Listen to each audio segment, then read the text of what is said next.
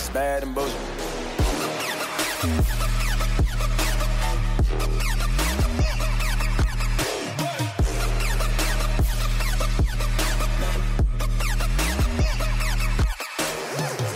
Welcome to the Bad and Bitchy podcast. I'm Erin, And I'm Erica. and it's our misogynist of the week pod. It's to be honest, I think it might be my favorite one, Ha! only because like misogynist of the week it can be it's like very snappy, although generally kind of like depressing. It's uh, We try to put some humor into it. it's so always fun. Yeah. Um, so our misogynist of the week for this week is Jason Bateman. Uh, you may have heard that uh, Arrested Development is coming back for season five. I think this week, and uh, the New York Times published a profile on the cast um, who are promoting this season. Uh, Jeffrey Tambor, who plays George Sr., was accused of sexual harassment last fall on the set of his other show, Transparent, and subsequently fired. The press tour for Arrested Development has been fraught, as Tambor was also accused of verbal harassment by his Arrested Development co star, Jessica Walter, who plays Tambor's wife on the show, Lucille. At one point during the New York Times interview, the topic of Tambor's behavior came up, and the following exchange took place between Jason Bateman, Jessica Walter, and Alia Shawkat. Okay. Bateman goes on to almost justify the behavior by saying that acting is a process and to expect people to ha- have perfect processes to get to their art is unrealistic, and that these types of things and incidences are just what happens when you're a family. Since the interview, however, Bateman has received, well, he's kind of been uh, dragged quite extensively on Twitter, uh, and he has uh, since apologized for his comments. His apology reads Based on listening to the New York Times interview and hearing people's thoughts online, I realized that I was wrong here. I sound like I'm condoning yelling at work. I do not. It sounds like I'm excusing Jeffrey. I do not. It sounds like I'm insensitive to Jessica. I am not. In fact, I'm horrified that I wasn't more aware of how this incident affected her. I was so eager to let Jeffrey know that he was supported in his attempt to learn, grow, and apologize that I completely underestimated the feelings of the victim, another person I deeply was. And she was sitting right there. I'm incredibly embarrassed and deeply sorry to have done that to Jessica. This is a big learning moment for me. I shouldn't have tried so hard to mansplain or fix a fight or make everything okay. I should have, should have focused more on what was the most important part of it all is that there's never any excuse for abuse in any form from any gender, and the victim's voice needs to be heard and respected. Period. I didn't say I didn't say that and instead said a bunch of other stuff and not very well. I deeply and sincerely apologize. Give that publicist a raise. he even used mansplain. How good for him. He used many genders. I know. He's he seems all woke. He's not. I I just want to start this off by saying that Jason I've never liked Jason Bateman. Oh. He just he just screams white male mediocrity to me. Um mean, not as much as other men. Well, okay. I, I there there is a race to the bottom in that category. I do agree. But I never found him funny. I never found him engaging. I never found anything like personal. Like I've seen like do you know he has that Netflix show The Ozarks, right? I, I mean, I've never watched it. I've watched it. He's meh. Okay. I mean, meh. So for him to like fix his mouth and to say the things that I just I don't I don't like the idea of white mediocrity just, you know, waxing poetic on bullshit stuff on stuff they don't understand with their bullshit. Mm-hmm. That's this is this is my whole thing. Uh, I just I can't. But having said that, you've heard me say that many many times. I'm just saying that this is another example. I they basically ganged up on her. And this is another example of why women don't report sexual harassment. Why would you on the in the workplace?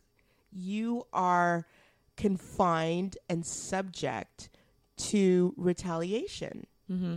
And the fact that Jason Bateman basically spearheaded that makes him a garbage human, in my opinion. And, you know, Jeffrey Tambor seems to be, he's a predator. I don't care what anybody says, there's no mistake. He didn't get fired from trans, what is it, transgressions? Transparent. trans transgressions. Okay, that must have been Freudian. um transparent what you think he was just fired i'm sure he has a long history of this this is not his first rodeo he knows how to corral people into his space and to um, stick up for him he knows how to dictate that space to squeeze out the person who is uh, accusing him of harassment. He knows how to manipulate everybody. And the fact that Jason Bateman sat up there and supported him, he's either a sec uh, he's either a harasser himself or he's a damn fool. That's my point. Yeah, like I, I have a lot of thoughts about this. Um, if you read the the whole interview, you can see the transcript of what was said, and the everyone else in the room was kind of very uncomfortable. They were like, "Oh, like I agree with you, and I agree with you, I agree with everyone. Everyone's so cool."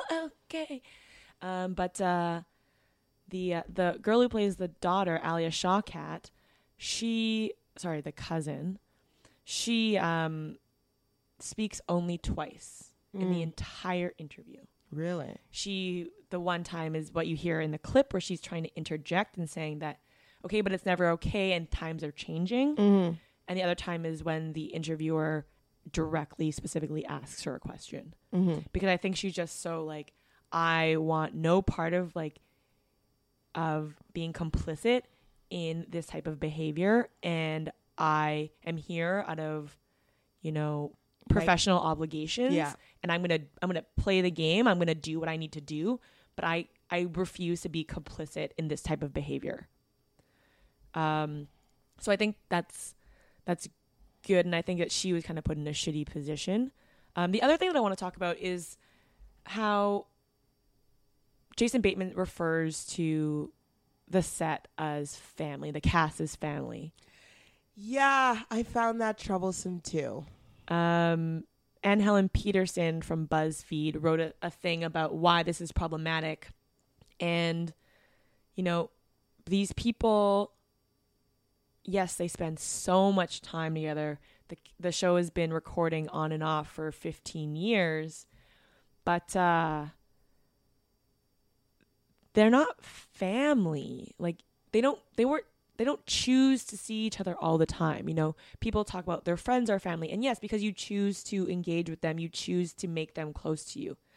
These people are put into a situation and calling your colleagues your family is not accurate because it's not a choice. You're given the hand you're dealt.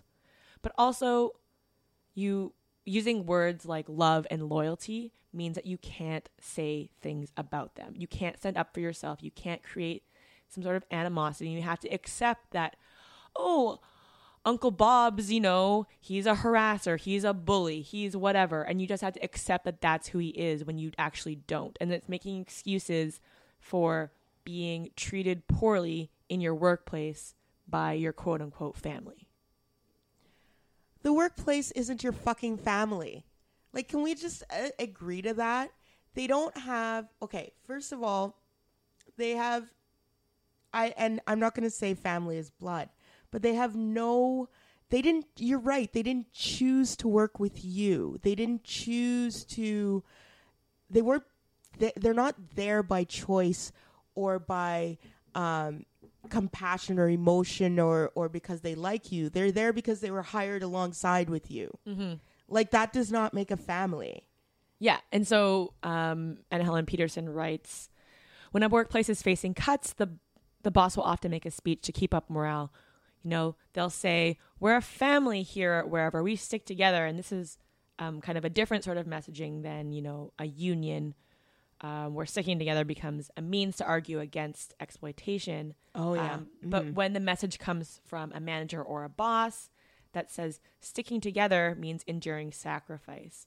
And she continues and says, quote, in cases like these, invoking the family of the workplace becomes a means of blunting anger, of subliminating resistance. If you push back, it suggests you're not harming a company that benefits from your labor. You're harming your family. And the guilt, the natural responsibility we feel towards family members, is generally sufficient to keep workers in line and resign to their new fate, whether it means a loss of wages or pension to, and increase to hours, or the removal of mechanisms like tenure meant to ensure job stability. Speaking up for yourself, that's hurting the family. To call a workplace a family is to elevate the loyalty one should feel to the idea of the company and its members and simultaneously excuse, flatten any bad behavior or damage inflicted. Why do these workplaces, and I see this a lot in, um, in you know, in sort of like workplace or work or management publications, why do these workplaces see, think that they deserve loyalty when they can get rid of you in a heartbeat? You know, that's a good question. Because they were generous enough to offer you the position in the first place. Don't act like this is a this is a charitable and this is what I'm saying about like corporate values. Like why like loyalty does not work one way. Mm-hmm. and these and these these workplaces expect you to give up of your to give of yourself for their benefit but they can get rid of you at any time because you speak up for yourself you can't excommunicate somebody from a family I know I, I used two terms that were I know what I did. But but the point is is that once they're your family, you're stuck with them. Yeah, you can be estranged from them, but they're still They're still blood. your family, right? That's the reality of it. They're yours forever. At the same time, what I find is that is that corporations. I saw somebody on Twitter. I'm just gonna dive into this. I there was somebody tweeted something about how he'd never hire anybody who doesn't spend more than two or three years at a job, even though he himself never has, by the way. And how, you know, it's a red flag. You should see how he got piled on. Hmm. And it was this idea that you should be loyal to a job for at least a certain amount of time before you can give before you can move on? What if you're in a toxic work environment? And we know that that happens more often than people think. Mm-hmm. So what if so you can't save yourself from that environment because you've only been there 6 months? That's bullshit. It is such bullshit. And this idea that Bateman tries to espouse overall family you're not fucking family you're you're actors on a set of a show. You have a camaraderie, you don't have a family. And no wonder no wonder our families are so fucked up if we think this is what family is. Like come on. I I just I just you know and his his his apology missed that point. Mm-hmm. That you know the camaraderie be, amongst us it is It's like family, but it's, like not family. family. Okay? There's no there are no nobody's asked to do anything that's well, let me put it to you this way. It's contractually based, so Mm-hmm. it can't be family. How about that? Yeah, if you choose to engage with these people in your own personal time, then maybe like some of them can become family, but like the, all of them together all the time, that's probably Yeah, and that's a choice. Yep. And that's a choice that two parties make. And that is legitimate. But this idea that the workplace is somehow and it I also think there's another there's another issue to this is the fact that we're not spending time developing relationships. We're always at work. Mm-hmm. So now the workplace is is to get people to keep like sacrificing and inputting and investing in it is now trying to make it easier for you to be at work more. Right. They're making it funner, they're making it open, they're giving you food and coffee and they want to tell you that you're their family. Well, they're not. Mm-hmm. And it's no wonder that you know these that in these times employment or the idea of employment extends beyond doing your fucking job and getting paid for it and going home. Because a lot of us have nobody to go home to. And that's real talk. Yeah, and so I think that um, another kind of related thing because you know when in referring to your colleagues as family, as Jason Bateman has, and kind of skating over and making excuses for people, you know, that's a real thing that people do generally. Like Jason Bateman had no regard for Jessica Walter's feelings in this situation. He and that's not different than anyone you probably know. Like there are men like this everywhere and yes there are going to be men who are the Jeffrey Tambors and who are going to be the bully, who are going to be the harasser and the assaulter and treat you like shit. But we also have to be very cognizant that the men like Jason Bateman are just as dangerous if even if it's not overt. The complacency I think is um, more insidious than anything else. Yeah. Um, because it's, it's hard to identify. Right. It's hard to measure. It's hard to measure its impact or its input. It's that it's the difference between a dull buzzing pain and like a high impact thing, right? The high impact thing jars you more, it affects you more in a certain space of time, but the you get to recovery sooner.